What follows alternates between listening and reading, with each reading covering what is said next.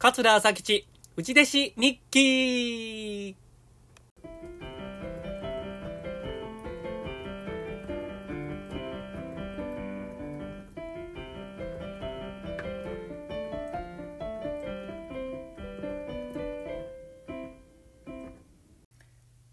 はい、桂朝吉です。桂朝吉、内弟子日記のお時間です。今日も聞いていただいてありがとうございます。この番組は上方の話家桂朝吉が米朝首相の下で過ごした3年間その間に書いた日記を読み上げていく番組です。3年分すべて読み終われば終了でございます。はい、えー、今日が第101回ですね、えー、平成7年7月の11日火曜日の日記から読み上げてまいります。平成7年7月の11日火曜日。子供らとよう遊んだ。でも最近子供たちだけで勝手に遊ぶようになった。楽やけど少し寂しいような気持ちである。と書いてますね。はい、えー、子供らというのは米朝首相のお孫さんでございます。米朝首相の家のすぐ近くに、えー、次男さんと三男さんが住んでらっしゃいましてでその子供さんですね米朝首相のお孫さんがですねよくね遊びに来とったんですよ。えー、で僕がその子守りをしておりましてね一緒に遊んだんですがだんだんねもう自分らで遊ぶようになってきたんですね、えー、まあ、楽やけど少し寂しいような気がすると書いてますね。はい、えー、あ米朝師匠の一言ございます。米朝師匠の一言。これね面白いですよこの一言。奥さんが「もう晩ご飯食べなはんの?」の問いかけに米朝師匠が「ほなもう寝ようか」と言って奥さん大爆笑って書いてますね。覚えてますわこれ。なんかねなんか分かりませんけどあの晩ご飯が早かったんですかね米朝首相が早めに下へ降りてきはってであのテーブルについてはったんですよ。えー、でいつもより早かったんで奥さんが「ちゃうちゃんもう晩ご飯食べなはんのん?」っていう聞かはったんですね。で米朝首相はちょっとうんムカッとしたんですかね。ほなもう寝ようかって言わはったんです。で奥さん大爆笑になった覚えてますよ。ねえもう二十何年も前のことをね映画残ってます。覚えてますね。うん洒落たね返答ですよ。ほなもう寝ようか。はい次。7月の12日水曜日。えー、今日は奥さんの運転で頑張った。まず PM1 時半にここを出発して若柳富子さんのマンションに行った。浪速筋を南へ進み千日前通りの少し手前の立花通りという商店街を入っていくと左手にある、えー、それから道頓堀の陸郎おじさんの店でチーズケーキを買って飛天へ向かった。奥さんから2000円お小遣いいただいた、えー、今日は晩ご飯の支度を俺がやった。奥さんからもらった2000円でカツオのたたきとざる豆腐を買って、えー、晩ご飯に並べたが米朝師匠の反応はもう一つやった。おかわりもなかった、えー、残念と書いております。はい。えー、奥さんは多分若柳富子さんですね。あのー、米朝師匠の奥さんは日本舞踊の名取のお師匠藩なんですよ。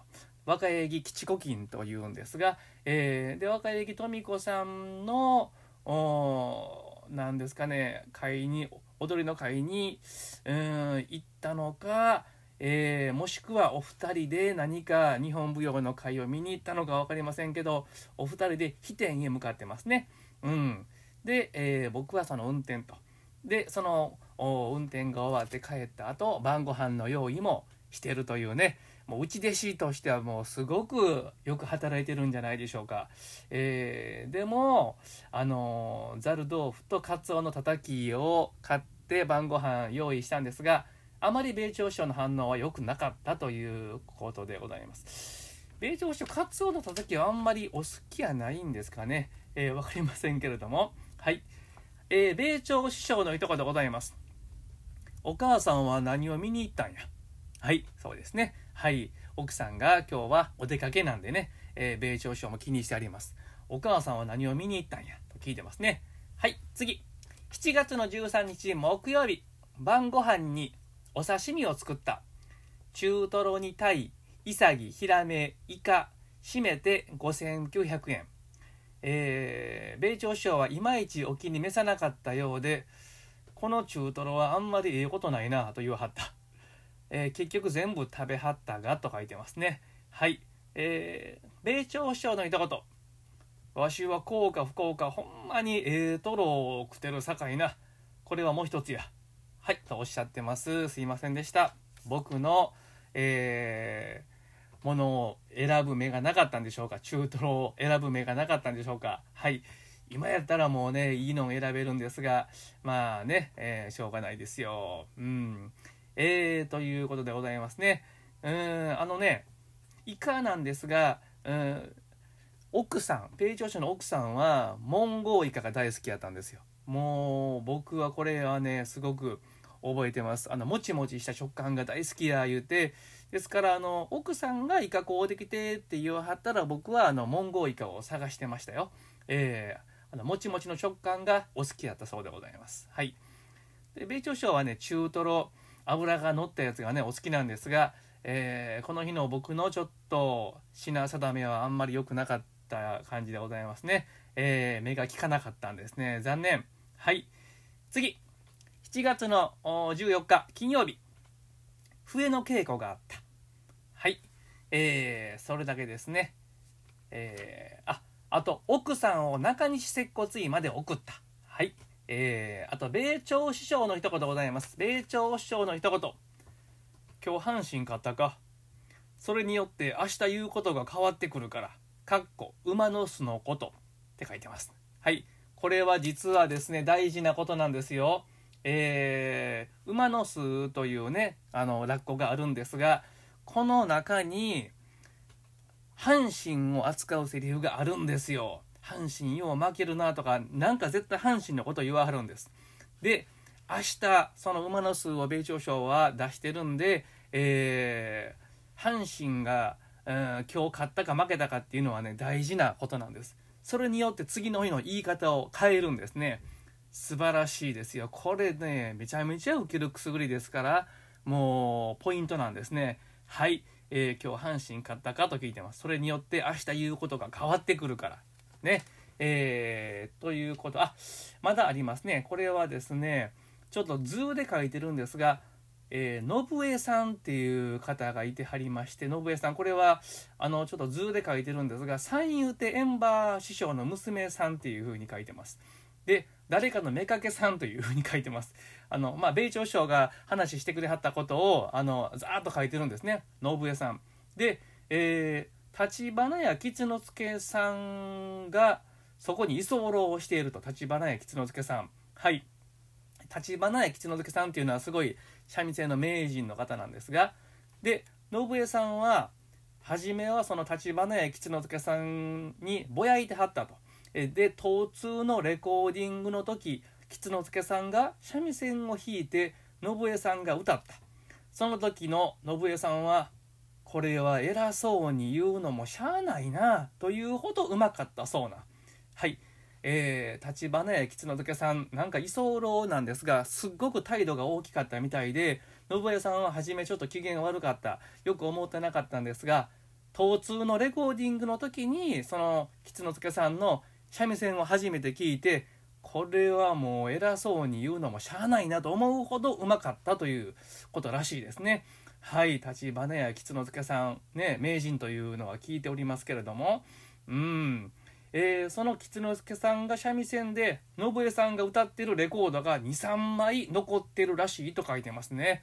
はい、すごいこれ値打ちがあるんじゃないでしょうかね。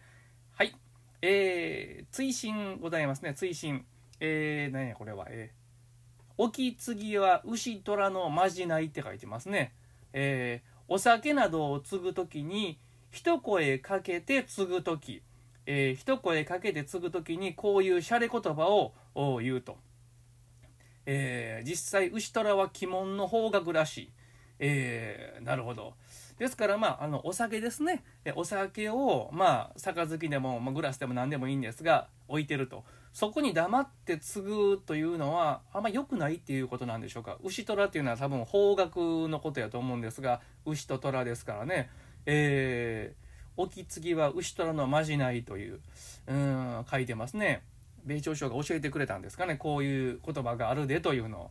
はい、えー、読み上げましたね。はい、次。7月の15日土曜日、産経ホールで米朝独演会。馬のすぐで、阪神昨日も負けたな、で、ドッと受けた。米朝師匠の一言。昨日の阪神の勝負で今日のセリフが変わってくるんや。はい、野草でございますね。産経ホールですよ、米朝独演会。そこで馬の巣を出してる、うん、短い話なんですが、非常に洒落た話で、その中で阪神のことをね、言うくすぐりがあるんですが、えー、ちゃんと米朝首相はね、その阪神の昨日の結果を踏まえた上で言い方を変えてるというね、繊細な芸でございますよ。はい、次。7月の16日、日曜日。産経ホールで米朝独演会2日目。今日は馬の数で、阪神よう負けるなやった。やはりドッと受けていた。バンダリアでいつものように打ち上げがあり、その後、木曽路というしゃぶしゃぶ屋へ行った。そのメンバーが総勢14名ほど。まず、米朝師匠、織田優師匠、織田優師匠は先代ですね。はい。今、えっ、ー、と、確か6代目竹本織田優のお師匠はは、日本語で遊ぼうっていう NHK の番組出てると思うんですが、先代でございますね。えー、5代目、えー、竹本織田優師匠、藤間志尺師匠、えー、吉川社長、産経ホールの社長ですね。米津兄さん、えー、産経の社員が3名と書いてます。藤間志尺師匠から5000円お小遣いをいただいた。えらく藤間志尺師匠から気に入られたような気がした。君は出世するとか、人間が可愛いとか、えー、よう褒められた。それから米朝師匠がベロベロに酔い張って、木曽路の座敷で転びはった。はい。えー、米朝師匠の一言。昨日より今日の方が間が良かったな。かっこ、馬の巣の阪神のとこって書いてますね。そうなんですよ。米朝師匠でもこういう風にやっぱり思うことがあるんですね。うん、馬の巣で阪神のね、えー、阪神よう負けるなという、まあ、昨日より今日の方が良かったなと、米朝師匠5万円でございますね。はい。もう、大事なね、大事なくすぐりでございますんで。はい。えー、次。7月17日、月曜日。吉川社長からお電話をいただいた。昨日のことを心配してくれてはるようで、米朝首相は大丈夫ですか？が第一声やった。ところが米朝首相は昨日のことを覚えていないようで、わし昨日転んだんか、ととぼけるようなことを言うてはった。